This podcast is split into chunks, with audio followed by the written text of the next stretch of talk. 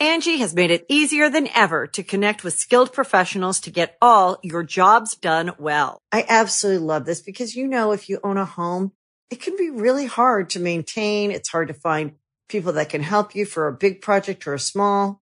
Well, whether it's in everyday maintenance and repairs or making dream projects a reality, it can be hard just to know where to start. But now all you need to do is Angi that and find a skilled local pro who will deliver the quality and expertise you need. Angi has over 20 years of home service experience and they've combined it with new tools to simplify the whole process. Bring them your project online or with the Angi app, answer a few questions and Angi can handle the rest from start to finish or help you compare quotes from multiple pros and connect instantly, which means you can take care of just about any home project in just a few taps. Because when it comes to getting the most out of your home, you can do this when you Angi that. Download the free Angi mobile app today or visit Angi.com. That's A-N-G-I dot com.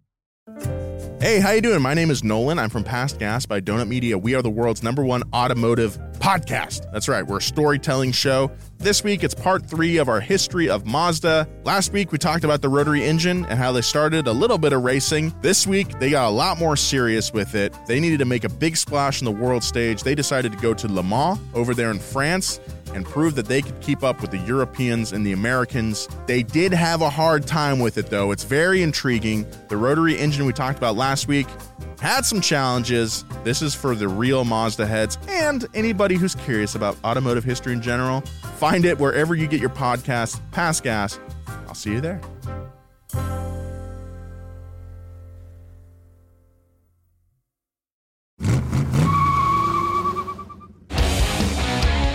James Hunt's body was broken after a nasty wreck. A person in his condition should be in the hospital, but in his case, James was kicked out for partying naked with a sex worker in his bed. A struggling Formula 3 driver, James Hunt had just lost his sponsorship and had no prospects on the horizon. His dreams of being a Formula 1 driver seemed further away today than when he began just five years before. He sulked in disappointment, smoking joint after joint, and treating his cottonmouth with swigs of beer. Maybe everybody was right. Maybe he should just quit. But Hunt's not really the quitting type. Quite the opposite, in fact. He may have been the most determined driver on the planet. James Hunt was worthy of the cliche of having a larger than life personality. Well, now, James, they've changed the regulations concerning the airboxes and the wings, and yet you're still extremely fast. How do you do it? Big balls. There wasn't an emotion Hunt didn't indulge joy, anger, love, jealousy, fear, rage. His charm was that he wore them all on his sleeve. James, how much does this victory mean to you? Nine points, $20,000, and a lot of happiness. Combine that with traditionally handsome looks and an exhilarating driving style, and you have the ingredients to make an icon. That's what James Hunt was. Women wanted him and men wanted to be him. Authentic and edgy in a stuffy British society, Hunt was a nonconformist who didn't try too hard. If we were alive during the internet, he'd have more memes than Grand Prix victories. How, how remarkable. Could you give me a cigarette? Can I grab that cigarette off you? Thanks. He wasn't the best driver in the world, and he wasn't the best person in the world, but he sure was memorable. Today on Past Gas, after discovering racing so late in life, could James Hunt keep up with more experienced driving prospects? Was Hunt a good driver or just a fearless daredevil with a lot of luck? Would the drugs he took to cope with the danger in his career actually hold him back? James Hunt lived large, drove fast, and died young. And today, we're telling his story.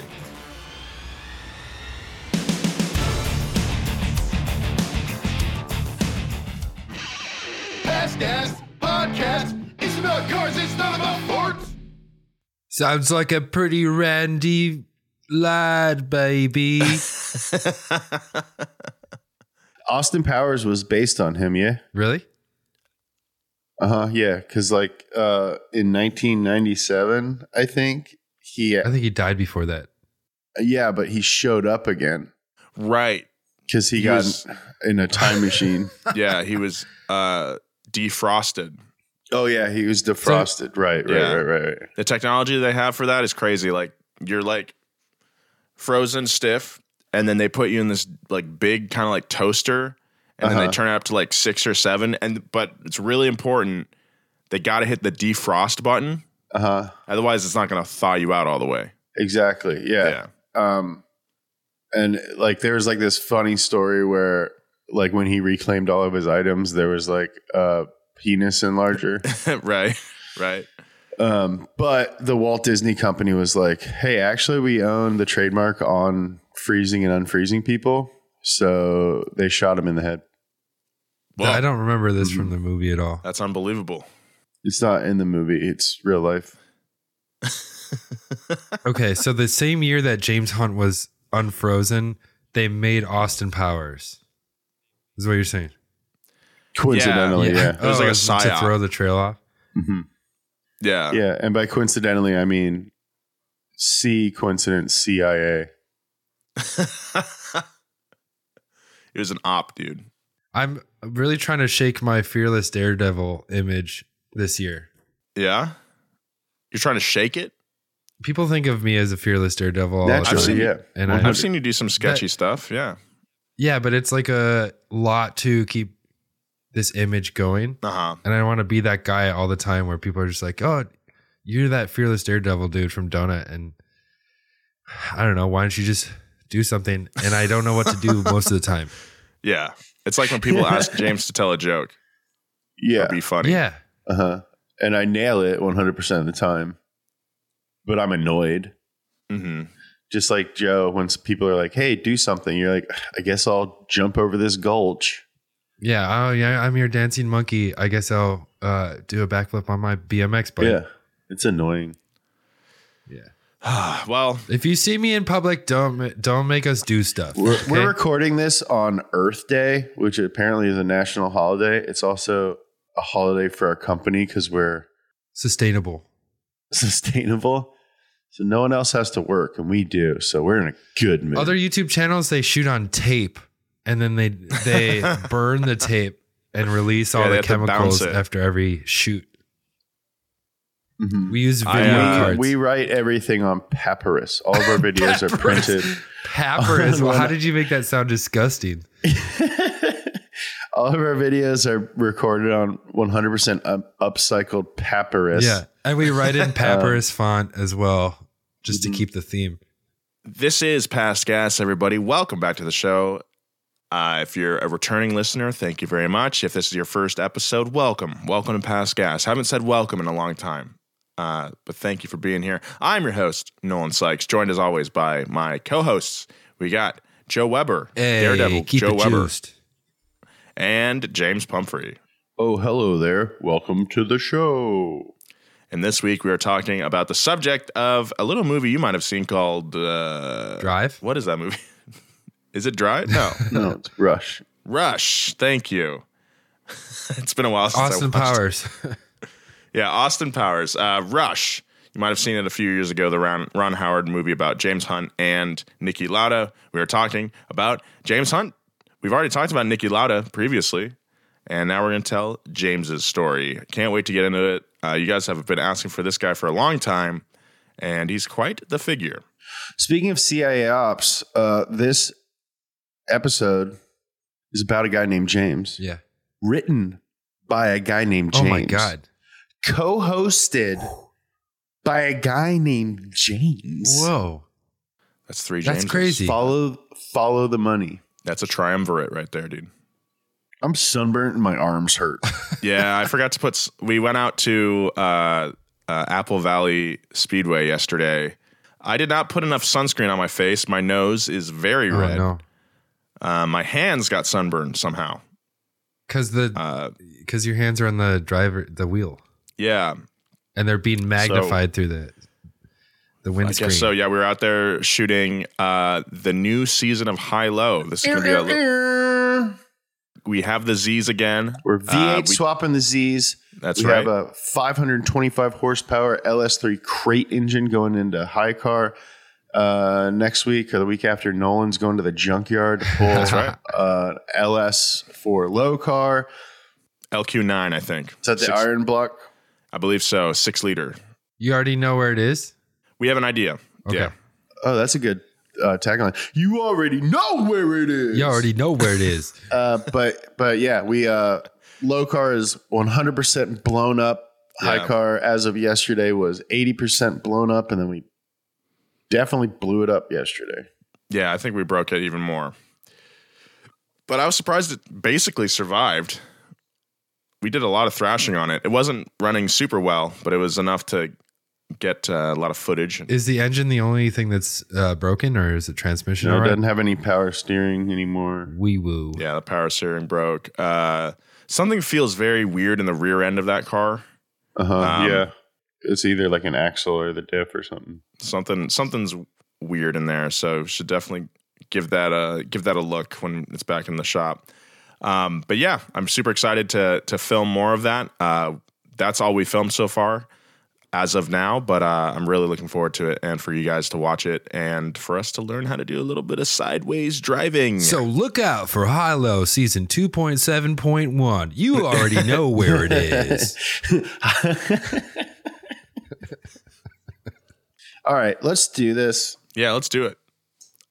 James Hunt was born August 29th, 1947, in Surrey, England. And for some reason, he was really pissed off. Quote, He was an odd little fellow, a rebel right from the moment he was born. He was endlessly restless, punched himself right out my belly, he did. Oh, says Sue Hunt, James's mother. Hunt's parents were both suburbanites. His father was a stockbroker, and his mother came from industrialists. Ooh, this boy was rich. His parents tried to run a pretty tight ship at home, and it was obvious that Hunt had little tolerance for their rules. Since he lived before the time of ADHD medication, a 10 year old Hunt had to find alternate ways to cope with the constant energy bouncing around his body. So he started smoking cigarettes and fighting other children. I can relate. The latter of the two he really enjoyed, which is saying a lot, since at his peak he smoked 60 heaters a day. oh my God. Three packs? That's crazy. That's a lot. His mom was so fed up with the fighting that after breaking his hand in a tussle, she made him take the bus by himself to the hospital to teach him a lesson. It would prove futile as he'd get in a fight a few days later. This guy likes to fight. This was an early indicator of a personality trait that would follow Hunt his entire life. A trait once described by his friend, John Richardson, as, quote, a complete single mindedness and ruthless determination. I don't know if I'd call constantly getting in fights ruthless determination, but Back then, getting in fights was a lot more romantic than it is now. Mm-hmm. Getting in fights now, like, is a lot more realistic than it used to be. Like, if you're like, yeah, Nolan always gets in fights, and you're like, oh, he just like ruins his shirt and gets scratched yeah, up gets and slapped red up a couple times and then pulled away. I do feel like fighting uh, the, the scraps you see online on the internet now are like people like literally trying to kill each other. Uh huh. And maybe back then it was less trying to kill each other and more just trying to like rough each other up. I think it was different for sure. Yeah. Just keep my wife's name out of your fucking mouth. His parents tried everything to keep him preoccupied. He did well at sports, but didn't play well with others. What a surprise. So team sports were out. He was good at tennis and skiing, but they couldn't hold his interest for long. Then, at 15 years old, while on holiday at a farm in Wales, Hunt came across something that would alter the trajectory of his life on this planet. He discovered a tractor. As we all do. Yeah, we've all been there. Hunt was obsessed with the huge piece of industrial equipment. He begged the farm's manager to teach him all about the gears and wheels. He learned how to drive it and fix basic mechanical issues. He spent his entire holiday working on that tractor. Like his mother said, he was a little odd fellow. Driving that tractor made Hunt yearn for a driver's license. Once he got it at 17, his love for driving and the freedom it brought him swelled. At the time, the Mini League was very popular. Amateur drivers would race old school Mini Coopers at the track. Hunt went to watch one night and was instantly enthralled. He couldn't sit still. He couldn't sit still as he sat there imagining himself behind the wheel. There was something waking up deep in the pit of Hunt's body, down where the DNA lives. DNA lives everywhere. it's the point. It lives everywhere on your body. Hunt decided he was going to be a race car driver. I think we've all had that moment where we realize like how cool it is. Well, yeah, anytime I get to do like uh, fast driving, I'm like, oh yeah, this is what this is what I like. Like yesterday. Yeah. But even before that, when you're little and you realize that like things that have wheels can get you places faster, even if it's Mhm. a bike or a skateboard or something that makes you mobile, and you're like, oh, I'm not stuck at my house all day. Like I can go ride my bike somewhere Yeah. or take a little cart Well, even beyond like like that's such a fun, exciting race car thing. driving, realizing that it's possible to do a thing that you might want to do is like a huge moment. I remember the moment that I decided like I want to be funny. really? Yeah. For my birthday, I went to like see um, Happy Gilmore in the theater with my friends. Yeah. Nice. And I didn't know what it was. Um, I think like my dad chose it and he was like, This is the time we're going. And I remember he was like at the beginning of the movie when he was drinking soup and he was like, Sorry, daddy. I was like, That's so I was like, That's so fucking funny. This guy is like so dumb. and he's and I was like, he's probably so rich. that's what And I want to do. correct. yeah, I was like, that's what I want to do. I want to be funny. How old were you? Like second or third grade. That's fun. Mhm. When I was three, my parents we drove past a farm, and I was in the back seat, and just to myself, like my sister overheard me. Someone was like, "Look, pigs," and then like I muttered to myself, "They don't make them like they used to." and that, James Hunt worked odd jobs and saved up enough money uh, to buy into Formula Ford, a common entry level step into the world of single seat open wheel racing. Wait a minute. Why? Yeah, like why are we acting like this dude's dad was a stockbroker and his Yeah. mom came from quote industrialist. industrialist. That means that she, her family Like- owned factories. Uh huh. Yeah. If you're mad at smog testing or the RPM Act or anything, blame people like James Hunt's mom. Yeah. When Birmingham, you literally couldn't see 30 feet ahead of you because of the smog. Yeah, they were like, "Oh, we know what to do for these old tires. we'll burn them. we'll burn the tires to light the coal, to burn the coal, to heat the kerosene, to make the kerosene steam, to twist the turbine that's made out of slaves." oh, God. I love being an industrialist. Industrialist. Its participants uh, ranged from enthusiasts and amateurs to career minded drivers. It was the perfect place for Hunt to learn. James was all gas and no brakes. Shout out Andrew Callaghan. He was fearless, and as a result, he wrecked a lot, a whole lot. Uh, while in Formula Ford, it's estimated that Hunt crashed 50 times. Jeez. This earned him the nickname Hunt the Shunt. Shunt was a popular British racing term for crash at the time. Uh, that is also telling of like if you're really scraping together to put together a car, hmm you're a little bit more careful with it. Yep. Oh, if yeah, you're like totally. crashing it all the time, it doesn't matter. You just go get another car. Yeah. Like you wouldn't have the opportunity to f- crash 50 times. No, Yeah. absolutely. In his worst crash up to that point, Hunt flew off the track and into a lake. Oh, wow. He was quickly eaten by Nessie. this accident was a turning point. His nerves made him routinely retch and vomit before races. On the outside, Hunt was aggressive and defiant. On the inside, he was a ball of anxiety. Sounds like a lot of comics. I'm just basing everything I know off Twitter. People that I follow. On the inside, he was a ball of anxiety. He had zero patience for other drivers. Uh, if anybody made a mistake in a race, Hunt was quick to throw hands. He fought drivers, crew members, teammates, and even cold clocked an official one time. That's Damn. cool. This guy That's sounds so like cool. such a piece of shit. yeah. even in the rowdy era of the 70s, Hunt the Shunt was earning a reputation for throwing fists. Hey, you know this rich guy that crashes all the time and punches everybody? yeah, Yeah. he fucked my wife. God, he was so cool. that guy's awesome.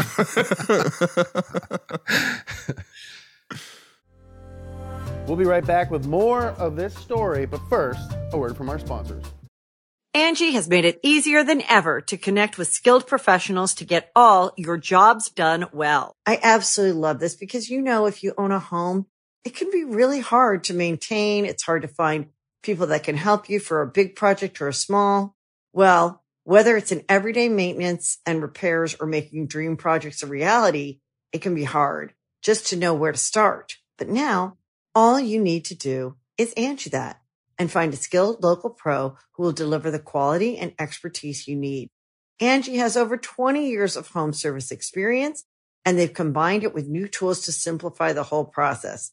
Bring them your project online or with the Angi app, answer a few questions and Angi can handle the rest from start to finish or help you compare quotes from multiple pros and connect instantly, which means you can take care of just about any home project in just a few taps. Because when it comes to getting the most out of your home, you can do this when you Angi that.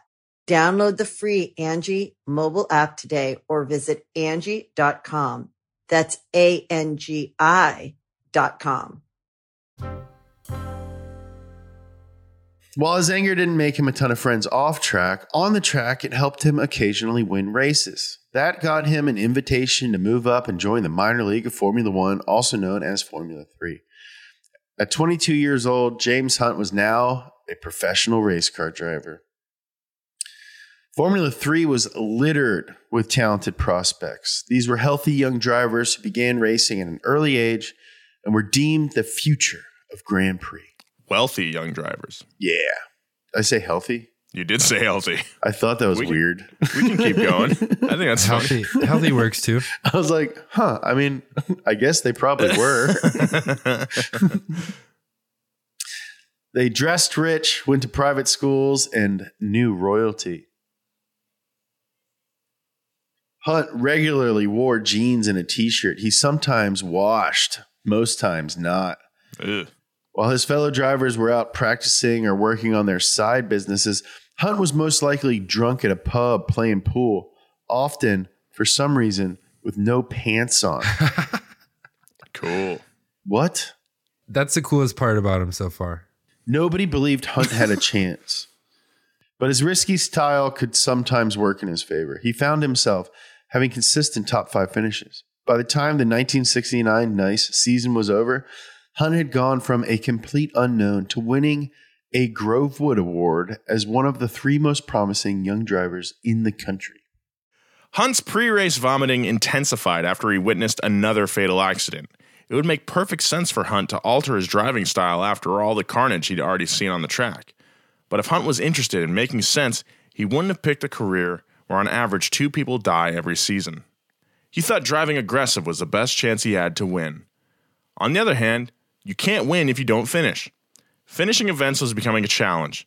At one point, Hunt the Shunt had really ugly crashes in back to back races. In one, his car landed on top of another driver's arm, breaking it in three places. The following week, he flipped his car at 100 miles per hour and slid across the cement. He ripped the skin off his hands down to his bones while also fracturing his vertebrae and completely tearing two muscles in his back. Oh my god, meat crayon style. Ow. It was after this second death defying crash that James Hunt decided to indulge in a fatalistic view of his time on Earth. He started to believe that he would die young in a car, and the best thing he could do was to accept it. Hunt, while recalling the moment, said, quote, Racing drivers never talk amongst themselves about death. But one night in Sweden, I discussed it with Niki Lauda. We came to a practical rather than some philosophical conclusion. Because of the game we had chosen, there really was no point in leaving the celebrations till later. The chances were pretty high that we'd both get killed. Something in the way. I am vengeance. I am vengeance. Hunt became a walking celebration with a definite dark side. After recovering from the brutal accident that mangled his hands, Hunt came back in his first race and finished strong. After the difficult recovery, this was the boost his morale needed. That is, until his friend Lauda moved directly up to Formula One. Ooh, then it made him angry and punch people. Yeah. he punched 19 guys. this is how you get into Formula One. Hunt couldn't hide his jealousy towards his friend Niki, who had bought his way onto the circuit. Hunt had resentment towards his old flatmate and knew deep down that his team couldn't financially compete with Lauda. Hunt's equipment was not only inferior in aerodynamics and speed, but there are some days where the damn car wouldn't even start. But a shitty car is still a car. At least he had one to drive, or so he thought. Mid season, without warning, he was fired by the team, March, and replaced. It's never been fully clear why he was fired mid season, but the expensive wrecks probably had something to do with it, and the fact that he punched guys all the time. He was told by March's executives that he could drive one more race and then perhaps he should give up on driving and get a job instead. Hunt agreed to do that final race and dominated the entire time, driving himself straight onto another team. Lord Alexander Hesketh, owner of the most British name ever contrived, was a 22 year old chief whip in the House of Lords. It sounds like could be like a secretary, but it's so British that it sounds yeah. amazing. Chief whip in the House of Lords Yeah. means like, yeah, he's like rich, but like he also has to drink everyone else's pee. What? yeah, it's a job. It's from like the olden days. This is a weird episode, guys. I'm sorry. We've had a long week.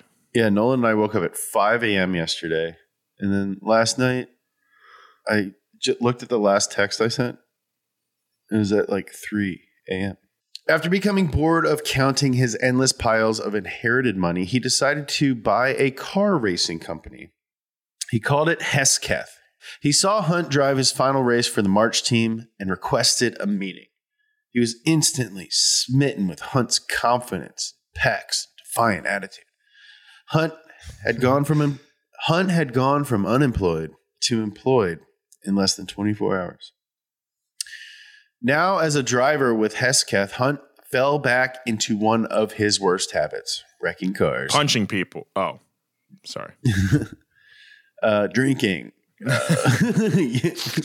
Womanizing. womanizing. Uh, Hunt wrecked so often with Hesketh that he once got into a bad accident while driving home from a race in which he didn't finish because he was in a wreck. Oh my god, dude, just pay attention. this was before phones, too. yeah, yeah, totally. Yeah. What are you doing? Um, if I got in a wreck in a race, I'd be like, "Can someone drive me home?" Yeah, yeah, for real. absolutely. I think I'm done with this activity for the day. uh, Hesketh couldn't financially keep up with the piles of twisted steel that Hunt was creating every week. They couldn't afford a car anymore, so after barely getting started, their Formula 3 days were numbered. James was again without a car. He had gone from unemployed to employed to unemployed again in just a few weeks. On top of that, he sustained significant injuries in the crash uh, he got into on the way home after the other crash that he got into on the track. And he was kicked out of the hospital and uh, forced to recover at his home. It's hard to imagine what a severely injured person would have to do in order to get kicked out of a hospital. In this case, it would appear the line that was crossed was doing drugs with a naked sex worker in your hospital bed. That'll do it. In the movie, they made that seem way cooler. Yeah, and it wasn't it a nurse in the movie. It wasn't like a yeah, the nurse worker. was like a really attractive nurse. and he like had one little cut on his rib, and he's like, "Oh, I'm gonna pull the curtain." Uh huh. Yeah, But like this guy like was doing like meth with like yeah. a lady. They really romanticized it. what a sad dude. Like, can you imagine what he was like? Like just to himself late at night. I gotta drink more water. Yeah, probably Just- yeah. just like smoking two packs of cigarettes from nine o'clock Three. to like three in the morning. oh yeah, Yeah, yeah. I know, but he had already smoked a pack earlier that day. But Yeah, he smokes a pack in front of everybody and then like Yeah. two to himself. oh god, forty cigarettes, sixty cigarettes in one day is crazy. Also, this is pre-internet. So like getting a sex worker to the hospital Yeah, was like hard. sex worker had to be home, and he had to have memorized the number. Yeah, or he knows the number to like the payphone. Oh yeah,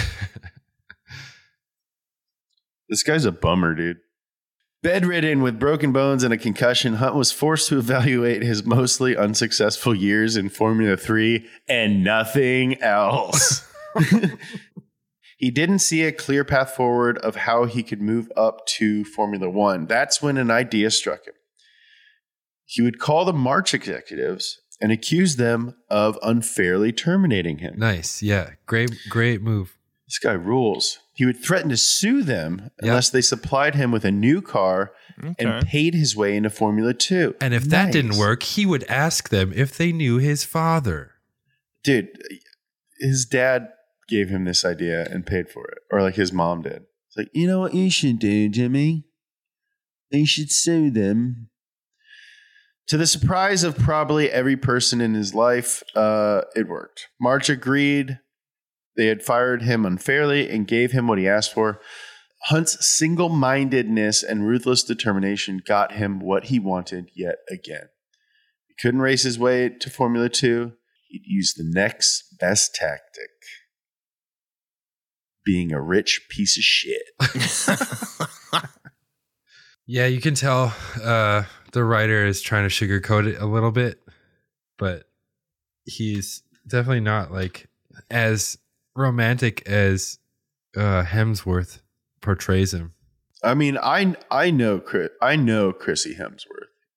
And he, you know that he goes by Chrissy. Yeah, I mean, I'm friends with Liam through Miley.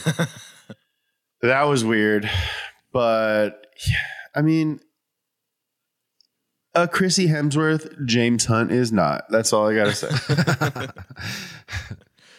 Well, now that Hesketh had a functional car from March and, and Hunt's wounds had fully healed, it was time to get back to doing what he loved most. No, not drinking expensive scotch while sleeping with 35 British Airways stewardesses over an entire weekend in a Tokyo hotel, although, according to common legend, he did that also, but more appropriately, to pursue his lifelong dream of winning a Formula One championship. Wait, he, they claim that he slept with 30 women in like two days. Man's Yeah, and they're all stewardesses. His dick would be ruined. Yeah, I didn't think of dick that. would hurt so bad. He'd be so tired. You know he's not drinking water. Yeah. Yeah, He's definitely not uh, yeah, hitting those water goals. yeah. By like the twenty second woman, she grabs him and he just like recoils and he's like, "Oh, too tender." This promotion to Formula 2 elevated his status and gave a bigger audience an opportunity to get a look at arguably the most aggressive, unpredictable, and dangerous driver in all of racing. Hunt did not disappoint. He put on a show every race, taking risks that no other driver would dare do. Similar to Formula 3, this led to one of two conclusions either a top five finish or a mangled car. Lord Hesketh didn't care about the shunts, he didn't care about the money. He was already bored in Formula 2. The minor leagues were for minor leaguers. He was a major leaguer. His name is Lord Hesketh. he's a whip. He's a whip. He whips up the votes. So Hesketh decided to go all in on supporting Hunt and giving him whatever resources he needed in order to make him a Formula One driver by 1974. The Hesketh racing team was the biggest joke in motorsports in 1974. I love that turn.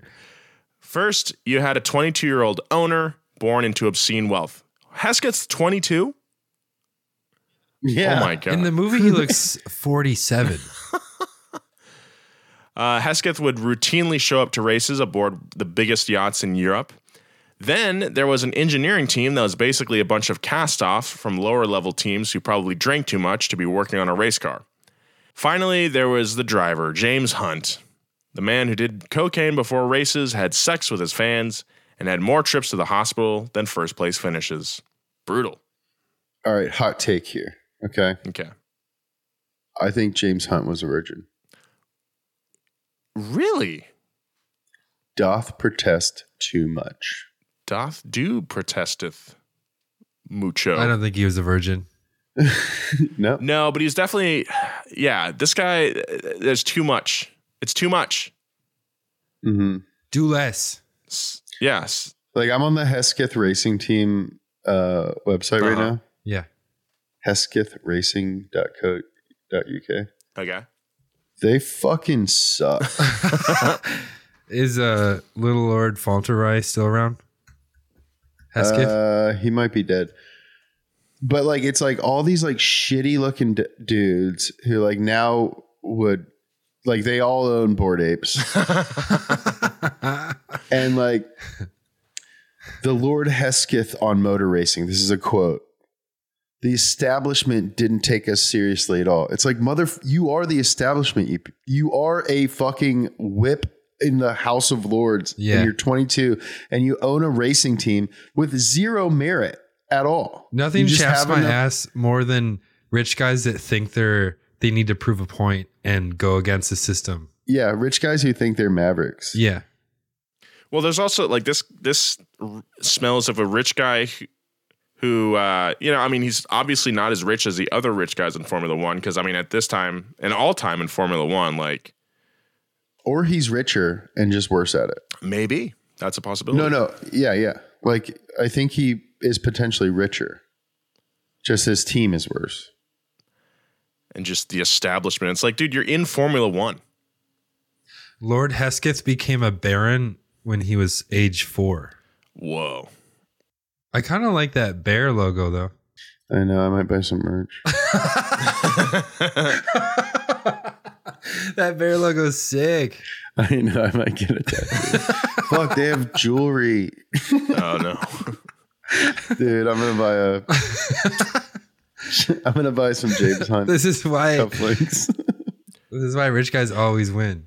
Mm-hmm. In 1974, the shunt was turned loose on the world's premier Grand Prix racing league, Formula One, and they did a lot better than anybody expected. Did James wreck a lot? Of course he did. Did he blow his engine a few times? Also, yes. Still, he had a surprising three top three finishes and finished the season with 15 points. Not really sure where that puts him. It would take him a year and a half, but on June 22nd, 1975, in the Netherlands, at Zandvoort, it finally happened. Hunt and his team of outcasts at Hesketh won their first Formula One race. The victory tasted even sweeter because they beat Grand Prix's fastest rising star and Hunt's friend, Niki Lauda. This race was a foreshadowing of things to come between Hunt and Lauda. The rest of 1975 saw Hunt have two more second place finishes and finish the season in fourth place. Not too bad. Lauda won the championship that season, but Hunt was the story. This hard partying, free living playboy who puked his guts out before every race just finished fourth place in Formula One. James Hunt was here to stay. George Russell is like boring James Hunt. but as often happens for those who test their luck, Hunt's luck finally failed. The Hesketh Racing Company collapsed. The venture had been horribly mismanaged, losing more money than even the ultra wealthy Hesketh could afford. So, with only two months until the start of the 1976 season, uh, by the way, that's the year that America was born. James Hunt was again without a car. Whether it's fate or dumb luck, Hunt seemed to constantly be a beneficiary of it. McLaren's champion driver Emerson Fittipaldi, you ever heard of him? Had just quit, and McLaren needed a replacement immediately. Enter Hunt, stage right. McLaren signed him. He was coming off a good year and had promised, but most importantly, he was affordable. British journalist Mike Doodson claimed Hunt was so focused going into 1976 that if you offer James Hunt a world championship point for running over his granny,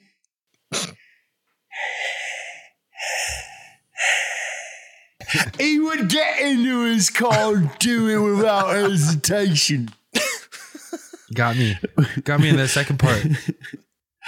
With McLaren and their main sponsor, Marlboro Cigarettes, uh, Hunt had the resources he always wanted. He had the team, the car, and a company with a lot of money. However, unlike Hesketh, McLaren wasn't interested in a let's have some fun out there approach. Hunt knew that McLaren wanted a return on their investment. So he gave up partying except for Sunday through Wednesday nights on a race week. And for him, this was a true sacrifice. Honestly, Who wants to party on a Tuesday? races on Sunday. Yeah. Yeah. So you party that day. After the race, you start Yeah. partying. Yeah. That's the big party day. Yeah. Monday, that's Saturday to you. Yeah. Sunday's your Friday. Yeah. Monday's your Saturday. Mm-hmm. Tuesday, the nurses Tuesday. are off. Tuesday, the nurses Yeah. are off. That's your Sunday. Yeah. Uh, and then you Hmm. are an F1 driver that drives for McLaren, so you deserve a three day weekend. Yeah. That's Wednesday. and that's when the garbage ladies are. The garbage ladies are coming. They're the the garbage ladies are fun. We'll get back to more past gas, but right now, a word from our sponsors. In the first race of the year, Hunt didn't finish after taking a corner too hard and wrecking. He watched on as defending champion Niki Lauda dominated the race. Lauda and his Ferrari team looked to be in peak form and ready to win another championship. In week two, Hunt came out and finished second to Lauda in South Africa. However, Lauda already had two first place finishes in two races. Hunt already felt way behind. Hunt would take first place just ahead of Lauda in Spain. Shockingly, after the race, he was disqualified for a wide car. what? Oh, I remember this part of the movie. They bring out the yard stick, the meter stick. Lauda was like the original um, Prost. Yeah, he's a little, uh, a little Drove for Ferrari. rat. But I mean, Mm. maybe that's just part of Ferrari's legacy. I don't know. I I think like it's unfair to like when uh people bag on Max or any other driver for being like whiny in the car when like you hear like one clip from a race weekend. It's like all these guys are like posh rich guys who have been racing their whole life. You don't think they're always I don't. I don't bag on the drivers for what they say, but like the principles, I'll shit on. That's fair. I'll bag on Max any day. You see him complain about stuff and then do the exact same thing. I know, but you're in the moment, man. How cranky are we right now? Exactly. I shoot YouTube videos and I'm like a baby. like my job is so easy. I don't have to get into anything. I'm like, oh man, I drove around race car track yesterday in a bunch of fun cars. I'm so tired. Like, I'm a baby. Those guys' job is like actually hard. They have to work out. Yeah. They have to eat well and work Yeah. out. We should start working out our necks like they do. like with the resistant event. Just get fat, yoked yeah, let's get thick necks, Yeah. big butts, But skinny arms. st- stop using our Yeah. arms altogether. Dude, that's a good video. I trained like a an F1 driver for a Yeah. year and it ruined my life. I have to buy two airplane seats now because my butt is so muscular. That's hilarious. Shockingly, after that race, he was disqualified for a wide car. This gave Lauda the win. A few weeks later, after further review, they decided to reverse the disqualification. Hmm. The controversial call gave Hunt the victory after all. At the halfway mark of the season, after a victory in France, like we did on D Day, Hunt had two wins. Lauda already had five and had yet to finish worse than third all year. In a bizarre turn of events, Hunt would again find himself disqualified for mechanical reasons after winning the British Grand Prix. The first place prize would go to Lauda. Dude, Lauda's having a great season. However, this time the disqualification would be upheld. It was clear the two best drivers that season were Hunt and Lauda. Their styles couldn't have been more different. Hunt was all body and Lauda was all brain. It was pure instinct. It was calculation. It was a rush to the finish line. On a rainy day at the Grand Prix's most dangerous track, the Nürburgring, Hunt and Lauda were battling for first place. Suddenly, Lauda's car malfunctioned and he lost control. Why do I have to always read all the sad stuff? I mean, it's in every script, we got to stop joking for like a couple paragraphs. I know, but I feel like I read every No, you sad do. thing It's like totally luck of the draw. It's like Nolan like starts it every time, Mm-hmm. and then it's like It is kind of weird. I'm mostly here for color. Yeah, but you also yeah, Like, like, somehow I'm I like- think historically then- you do then- you have done like eighty percent of like the, the Yeah, deaths and kinda weird. crashes in this in this show. Yeah. Then one day in 1992, Ayrton Senna, Yeah, you did that one. You did uh Earnhardt. Earnhardt. Yeah. Oh yeah. I did Schumacher. Was Oh my right. god. You probably did the Dunlop family too. every every Mhm. one that died in there. Yeah, I did. Uh, what's his name? Ken Miles. Yeah. Mhm. Carroll Shelby. I announce all the deaths. You have a dramatic cadence. It's not on purpose, Joe. Yeah. It's not on No, I know, but I, I'm ha- happy that you do it because Nolan. What, Joe? I'm just saying, dude. I just hope it's a final destination thing. And because I have to deal with death so much in these scripts, Yeah. you'll all die before me. No, don't. Yeah. I want you to go first. no, I If you know how superstitious I am, I don't care. I'm superstitious too. I just started getting sweaty palms right now. I 100% want all my friends to die before me. 1000. Before I'll you? be Yeah. Why? Because I want to live for a long time. Okay, fair. but that I'd- doesn't. You can you can wish for a long life without wishing death on everyone else. I'm not wishing death on you. I'm wishing more life on myself. okay. We're all going to die, Joe. Newsflash. Deal with it. Grow up. I'd want to die first. You'd want to die first? I don't want to see other people die. Good. One less. you can have that. Great. Thank you. I mean, sure. That's what I wish for every birthday. I want to be the last one left. Anyway, suddenly Lauda's car malfunctioned and he lost control. He went through the rails and his car erupted into flames. Race was stopped as drivers and medics rushed to pull Lauda out of the inferno. He was rushed to the hospital on the brink of death. The doctors were able to save his life, but he'd need weeks to recover. Yeah, his lungs were like charred up. I mean, we've talked about this in uh, a previous podcast about Niki Lauda, and then uh, we've done some videos on our YouTube channel about it. Like, yeah, definitely go check those it's out. bad. Yeah, It was like 80 seconds in the car or something like that. Mhm. Jesus. Like his like eyelids burnt off. After winning in Germany and with Lauda out, this was an opportunity for Hunt to catch up in the points. And that's exactly what he did. He won in both the Netherlands and Canada. He was now within striking distance of Lauda, who had decided, despite his injuries, to return to the track. They fought back and forth in America, with Hunt finishing first again and Lauda second. Hunt was now only down three points. This set the stage for a dramatic final race of the season in Japan. the conditions uh, on the rainy track in Japan were abysmal. They were eerily similar to that race in Germany at the Nürburgring, where Lauda uh, had his tragic wreck and almost died. And despite protests from the drivers, the officials decided to move forward with the race. But Lauda refused to do it. You know, being caught on fire Yeah. uh, taught him a lesson that he'd never forget and decided not to ignore.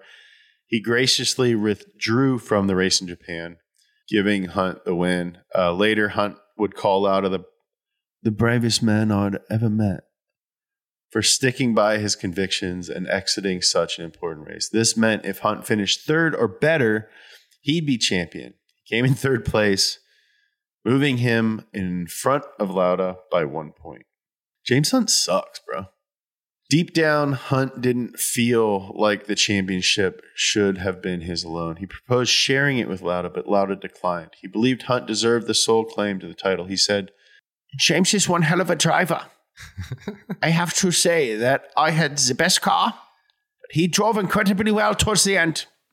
That was really good. Yeah. It was an impression. You got the like teeth in there. That's like big big part of the impression is getting that. The big teeth. It was the it was like an impression of the guy from the movie. Yeah. But that dude did a great impression. What's his name? Daniel Bruhl. Daniel Bruhl. He'd probably be pissed if you told him he was doing an impression. I wasn't doing an impression. I was acting. Like, what's the difference? What's the difference? I studied Meisner. I studied Meisner. I made everybody call me Niki. After the most focused season of his career ended in a championship, Hunt started celebrating and never really stopped. It took a massive toll on his driving. He didn't win his first event in 1970. He didn't win his first event in 1977 until the 10th race. He had eight did not finishes because of crashes or mechanical malfunctions. One disqualification occurred because Hunt was so drunk he passed out in his car on the first lap. Oh my god! What? That's crazy. I mean, at, at this point, this is a serious problem. Yeah, that's not good, man. His yeah, man. Hunt's friend Ronnie Peterson was in the midst of an incredible season and was fighting with Mario Andretti for the championship. Dude, this is the year after he won the drivers' championship. And he passes out in his car Yeah, that's bad, man. during the race because he was hammered. It was in 1978 that Hunt lost his love for racing. Then tragedy struck in a way that even Hunt couldn't handle. Hunt's friend, Ronnie Peterson, was in the midst of an incredible season and was fighting with Mario Andretti for the championship heading into the Italian Grand Prix in Monza. During a tricky maneuver on the first turn, Hunt clipped Peterson's car, sending him flying into the barriers and bursting into flames. Hunt was the first one to get to Peterson, pulling him out of the fire and dragging him onto the track. Peterson's legs were mangled with compound fractures protruding through charred skin. He couldn't overcome the injuries and died. Hunt was done. 1979 would be his final season. Hunt's last season was a boozy blur and he quit after seven races. His heart just wasn't in it. He couldn't find the joy to drive any longer. When asked later about his retirement, Hunt answered, quote, It was over.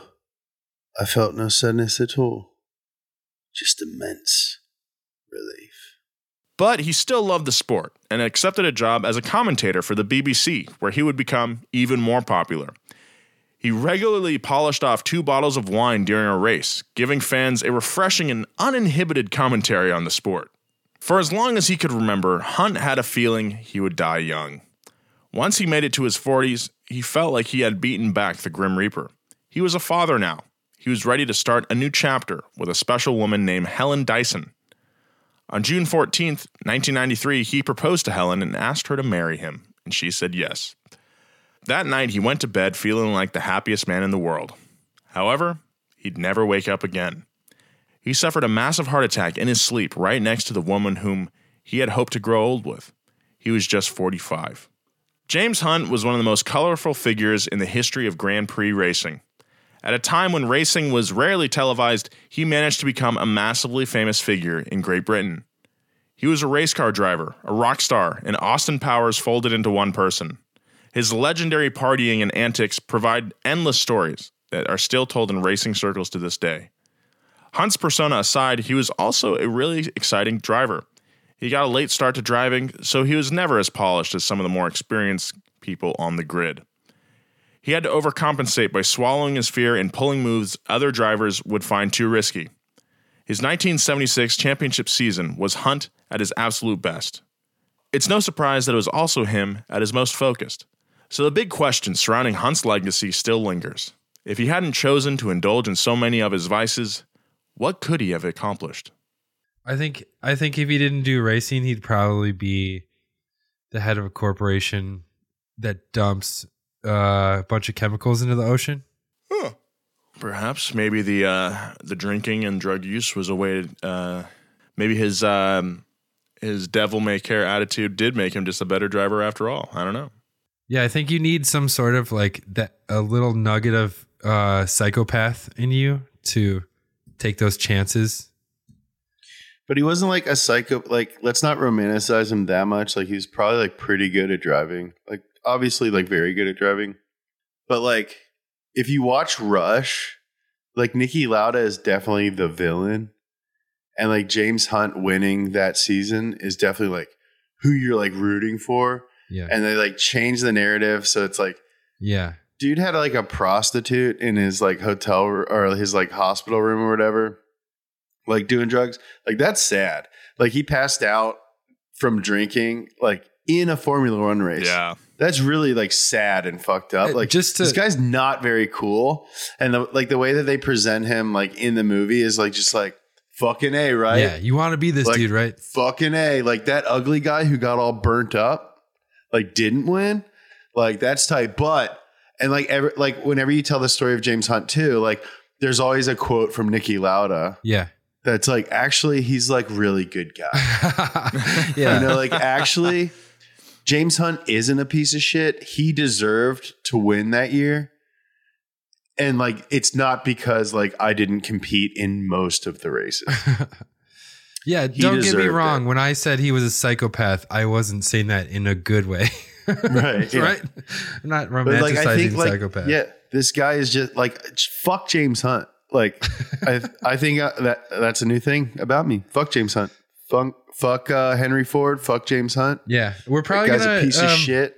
p- piss off a lot of people who requested this episode, but that's the harsh truth. He's not. We shouldn't be romanticizing people like this because Mm-hmm. If you don't like Jake Paul, then you're not allowed to like James Hunt because James Hunt is exponentially worse. yeah, if you don't like Jake Dan Paul. Bilzerian, you can't root for Uh, James Hunt. That's worse. Joe went there, dude. Joe went there. Damn, dude. What? You guys don't like Dan Bilzerian? That I, I mean, I don't. I mean, he's at my house. He's uh, right off camera, Joe. Oh Uh, shit! You're lucky. I have these headphones on. Uh, he can't hear you. No, he's polishing his AK-47 right now. Damn it! yeah, James Hunt's a piece of shit. Fuck James Hunt. Thanks for listening to Past Gas. We got some fan mail. We do. Matthew Mathieu writes, I've been a fan of Donut Media for a long time and listen to Past Gas every day in my way to work, to and from work.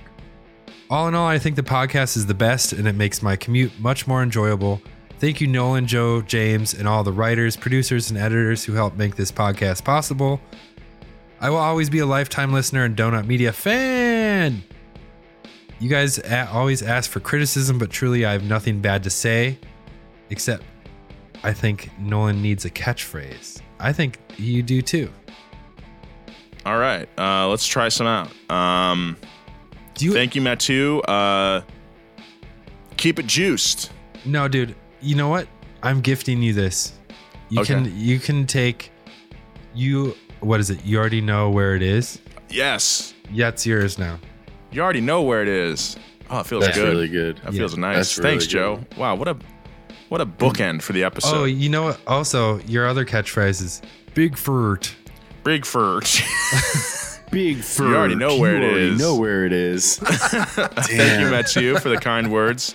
If That's you'd really like good. to uh, send us whatever, uh, hit us up at pastgas at No, donutmedia.com. I mean we should say criticism or you know words, letters. Don't send us anything.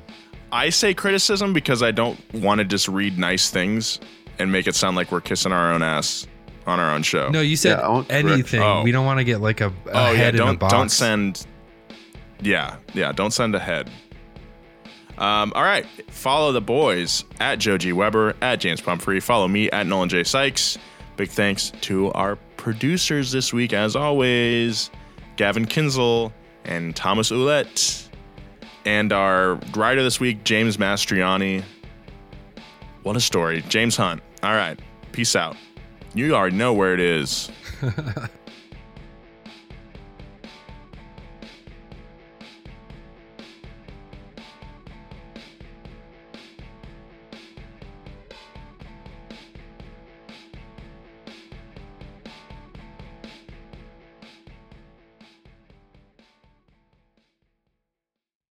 Angie has made it easier than ever to connect with skilled professionals to get all your jobs done well. I absolutely love this because, you know, if you own a home, it can be really hard to maintain. It's hard to find people that can help you for a big project or a small.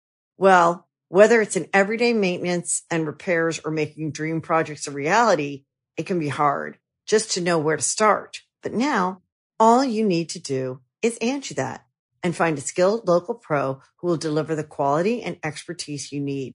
Angie has over 20 years of home service experience and they've combined it with new tools to simplify the whole process.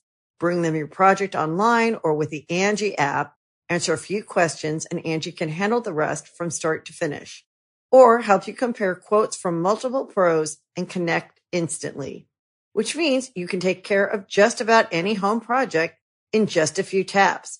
Because when it comes to getting the most out of your home, you can do this when you Angi that. Download the free Angi mobile app today or visit Angi.com. That's A-N-G-I dot com. Instacart shoppers know groceries. They know that you can't make guacamole with rock hard avocados. They know how to quickly find those peanut butter pretzels you can never find. And they keep you in the know by giving you updates about your order along the way. Let Instacart shoppers help take shopping off your plate so you can get time and energy back for what really matters. Visit instacart.com or download the app to get free delivery on your first three orders. Offer valid for a limited time, minimum order $10, additional term supply. Instacart, add life to cart.